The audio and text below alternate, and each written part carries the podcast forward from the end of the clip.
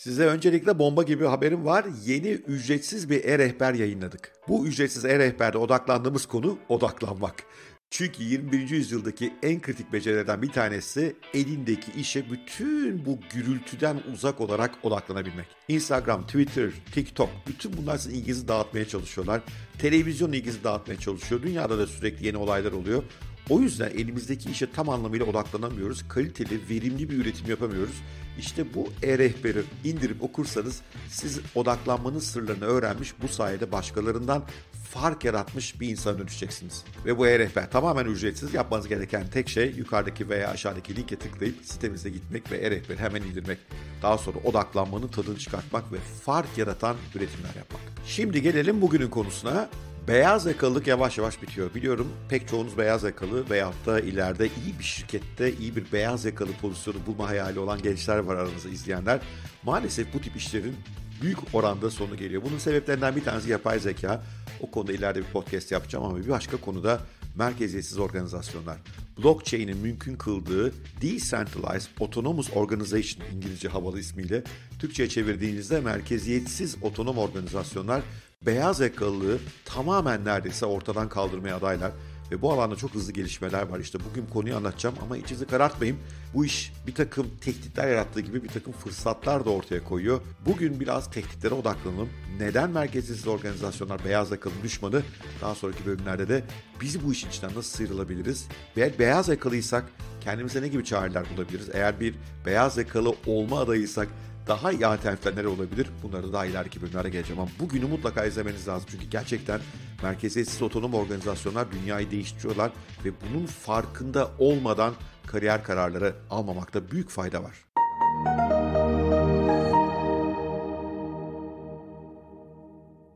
Şimdi tabii önce bu beyaz yakalılık nereden çıktı ona bir bakalım. Beyaz yakalılık kapitalizmin bir eseri. Kapitalizmi yaratan en büyük yenilikte sınırlı sorumluluğu olan yatırımcıların para yatırıp sadece para koyarak katılabildikleri kurumsal şirket fikri. Bu sistemde girişimciler hayallerini hayata geçirmek için para sahiplerine gidiyorlar ve diyorlar ki onlara bana para verin, başka sorumluluk almayın, ben bu işi başarılı kılayım, siz de buradan elde edecek kardan payınızı elde edin. Yani sermayeleri olduğunuz bir şirket para kazanıyorsa zenginleşiyorsunuz. Buna karşı iflas ederse bir sorumluluğunuz yok. Böyle bir güzellik. Bu tabii neyi mümkün kıldı? Fikirlerin fonlanmasını ve tek bir kişinin kendi emeğiyle, kendi parasıyla yapamayacağı büyük iş fikirlerini hayata geçirmesini mümkün kıldı. 1602 yılında kurulan Dutch East India Company bu yöntemle fonlanan halka arzdan para toplayan ve bu sayede dev kaynaklara ulaşan tarihteki ilk örnek. Dutch East India Company topladığı fonlar sayesinde devasa bir gemi filosu kurdu. Hindistan ve Çin ile Avrupa arasındaki ticaretin monopoli haline geldi. 1637'de değeri 7.9 trilyon dolara ulaştı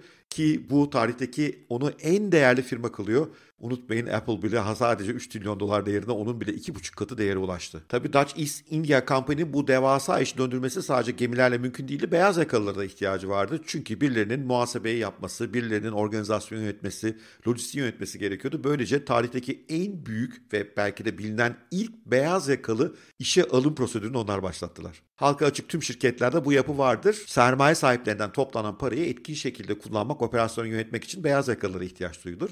Bu beyaz yakalılar satış, pazarlama, muhasebe, insan kaynakları yönetimi gibi çeşitli alanlarda hizmetlerini sunarlar ve buradan para kazanırlar. İşte beyaz yakalının tarihi böyle başlıyor.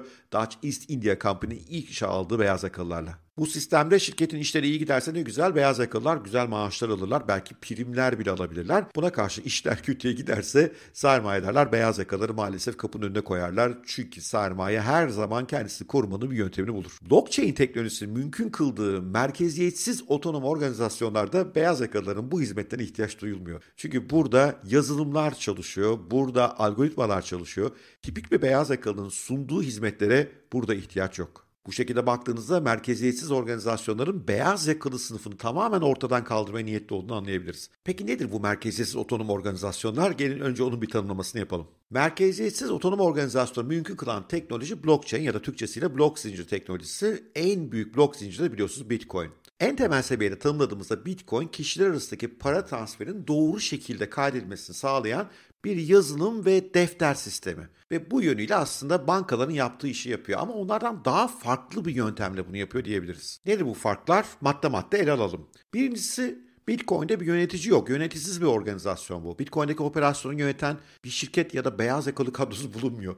Bitcoin ile ilgili stratejileri kurgulayan üst yöneticiler yok. Bitcoin sadece bir yazılım.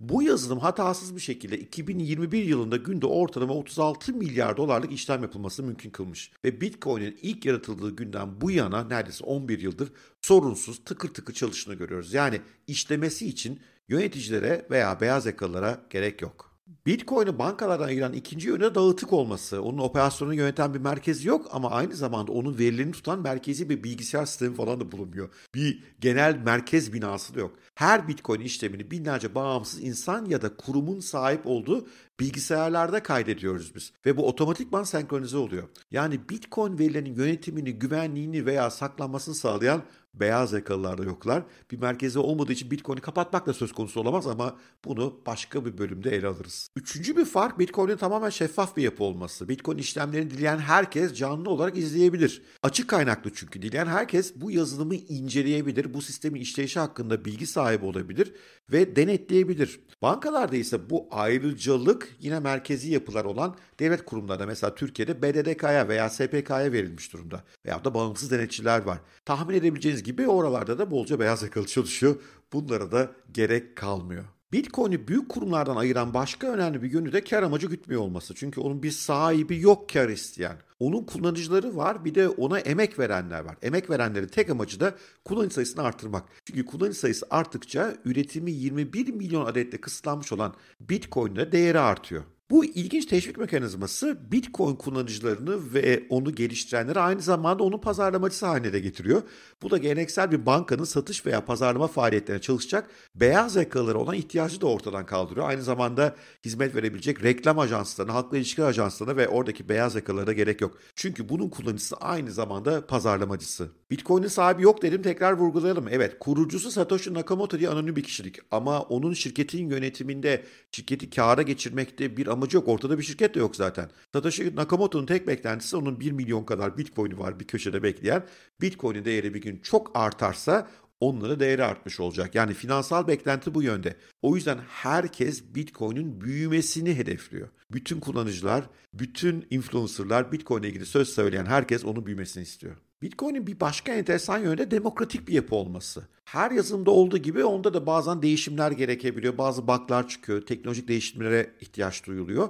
Ama bunları belirleyen bir strateji belirleyen bir yönetici yok. Bankalardan farklı olarak bu değişim ihtiyaçlarını ortaya atan, tartışan, değerlendiren veya uygulayan beyaz yakalı yöneticiler de yok. Bitcoin ağı üzerindeki herkes değişim önerilerini dile getirebilir. Bunu sen de yapabilirsin, ben de yapabilirim. Ama bu öneriler yine Bitcoin üzerinde oylanarak değerlendiriliyor. Yani bir merkezi karar verici de yok burada. Bu oylamaya katılabilmek için Bitcoin madencisi olmanız gerekiyor. Evet Bitcoin madencisi olmak için de biraz sermaye lazım.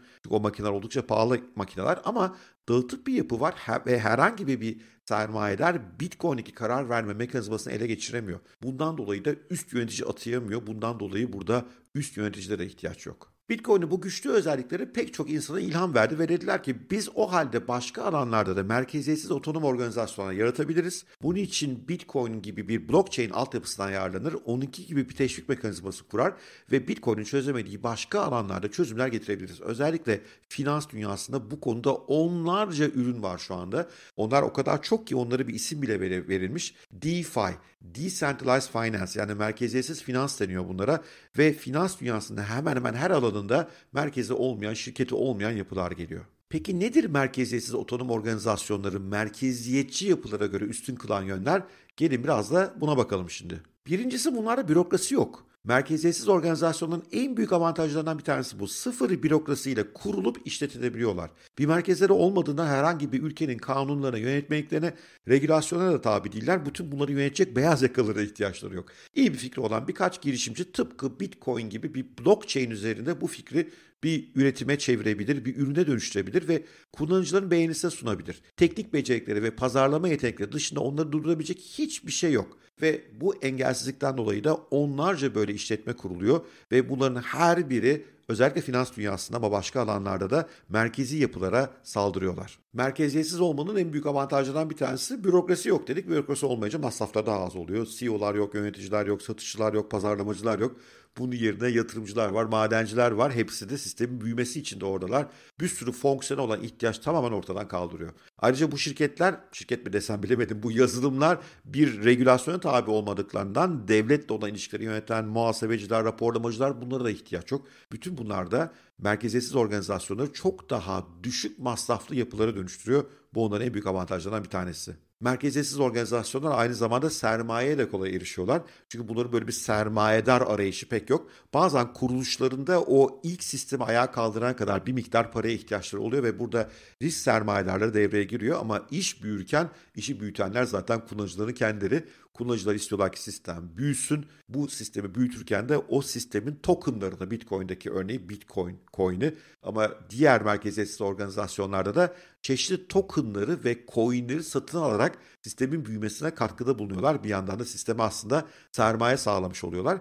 Üstelik bu sermaye erişim için öyle çok bir bürokrasiye vesaire gerek yok. İhracı yapıyorsunuz ve paralar içeri doğru akmaya başlıyor. Bütün bu avantajlar dünyanın her yerinde mantar gibi merkeziyetsiz organizasyon bitmesine neden oluyor. Finans dünyasından örnek verdim ama hemen hemen her alanda varlar. Nerelerde varlar derseniz sosyal medya uygulamalarında varlar.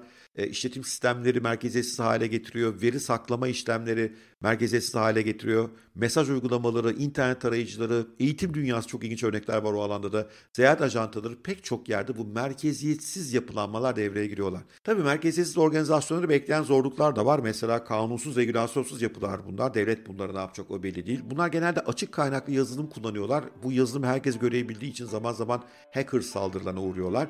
Epey bir sahtekarlık dönüyor. Yani öyle her merkeziyetsiz organizasyonda e, çok güvenmemekte fayda var. Çünkü bunların bir kısmı düpedüz sahtekarlık. Ama büyüme hızları dehşet ilgisi ve biraz önce bahsettiğim avantajları iyi ürünleri, iyi hizmetlere zaman içinde dönüştürebilir ve gerekli güveni sağlayabilirse bu tip yapılar o zaman yeni bitcoinler doğacak demektir. Ama para alanında değil başka alanlarda. Ve bu hızlı gelişmeler beyaz yakalının sonunu getiriyor. Öyle hemen yarın olacak bir şey değil. Ama şuna garanti verebilirim. Merkeziyetsiz organizasyonlar merkezi organizasyonlardan daha büyük potansiyele sahipler. Ve gittikçe daha fazla insan kendi merkeziyetsiz organizasyonu kurup merkezi bir yapıya yani beyaz yakalıların çalıştığı şirketlere saldırı halinde olacak. Bu konuda beyaz yakalılar ne yapmalılar veya beyaz yakalı adayların ne gibi daha iyi alternatif düşünmeliler bunu da bir sonraki hafta aynı bugün yayınlayacağım yani salı akşamı saat 7'de yayınlayacağım bölümde ele alıyor olalım. Biterken bölüm küçük bir duyuruda da bulunmakta fayda var. Bundan sonra haftada 3 gün olan yayınlarımız salı, perşembe ve pazarları yapıyor olacağım. Salı günleri bu tür dünyayı değiştiren teknolojik dönüşümler, onların iş hayatı üzerindeki etkilerini ele olacağım. Biraz geleceğe bakmaya çalışacağız. Perşembe günleri Bitcoin, blockchain, işte Ethereum gibi o dünyanın yatırım fırsatlarına, Metaverse'e vesaireye değiniyor olacağız. Pazar günleri ise yabancı borsalardaki fırsatları, hisse senedi fırsatlarını ve yatırımcılık dünyasını ele alıyor olacağız. Arada küçük sürpriz yayınlar da yapabilirim günlük gelişmelere istinaden. Bu da aklınızda olsun istedim. Ve bitirmeden önce her zamanki bir ricam var bir like süper olur. Bir de henüz yapmamışsanız o aşağıda küçük bir çan işareti var ya ona bir tıklayın ki bütün yayınlarım posta kutunuza düşüyor olsunlar. Öbür türlü haberden olmayabilirsiniz. YouTube algoritması hazretleri bazen beni size gösterir bazen göstermez. Evet Perşembe günü görüşmek üzere bambaşka bir bölümde ama bugün anlattıklarım devamını merak ediyorsanız onları gelecek salı akşam saat 7'deki yayında izleyebilirsiniz.